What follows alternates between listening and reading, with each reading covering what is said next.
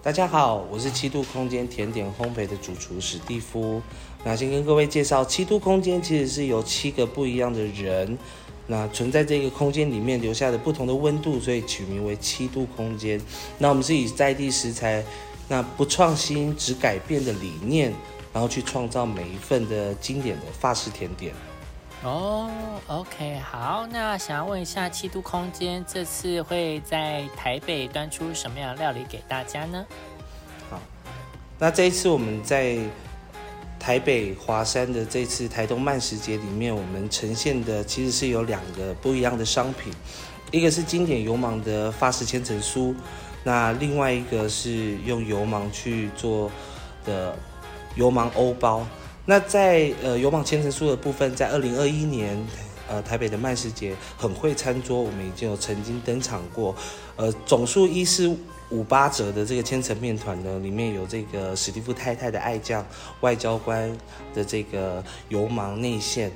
那搭配上新鲜水果，创造出一个在地风土前所未有的风味，那。配合这次未来餐桌的部分，我觉得在复杂性的呃这个法式甜点的制作上面，我们呈现了一种不同的风范，所以我们用最简单、最极致的一个方式，然后制作了这个油芒的欧包，然后去呈现一个极简单跟一个极复杂的一个对比。OK，听起来很厉害哦。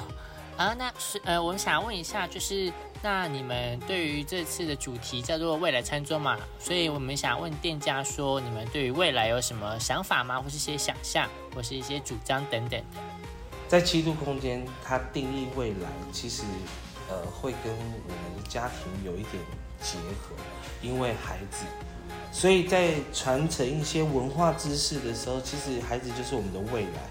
所以我们想要让这些食物。成为他们以后未来的一个养分的时候，我们就必须得去做一些，比如说食农教育啊，食物的体验啊，采集的体验啊。七度空间一直以来都是用在地食材产地到餐桌，那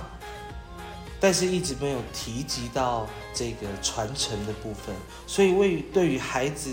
呃，要去做这些传承的文化的时候，其实我们大人就必须得先。呃，例行要亲力亲为的去执行这些的呃文化的学习，再把这些精华去传承给下一代。我想这就是七度空间对于未来的一些展望。那在这个过程中，其实有一个很有趣的地方，就是跟小龙的接触，一直以来都是我们夫妻俩亲自去拜访小龙，直到有了孩子。会变成一家四口的采访，我们会变成一家四口的采集，用食物语言，这是我在七度空间一直告诉大家的。每一种食物都会告诉人一种语言。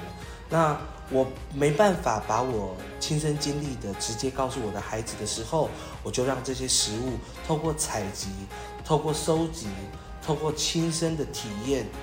让食物的语言。去跟孩子做连接，让孩子得到呃，无论是到产地亲自采收，用呃这个图文的方式，我想这都是对孩子最棒的一种食农教育。很多的故事从语言发出，在吃到七度空间，用这些在地小农在地食材的呃创作以后，它反而会对你带来很多更不一样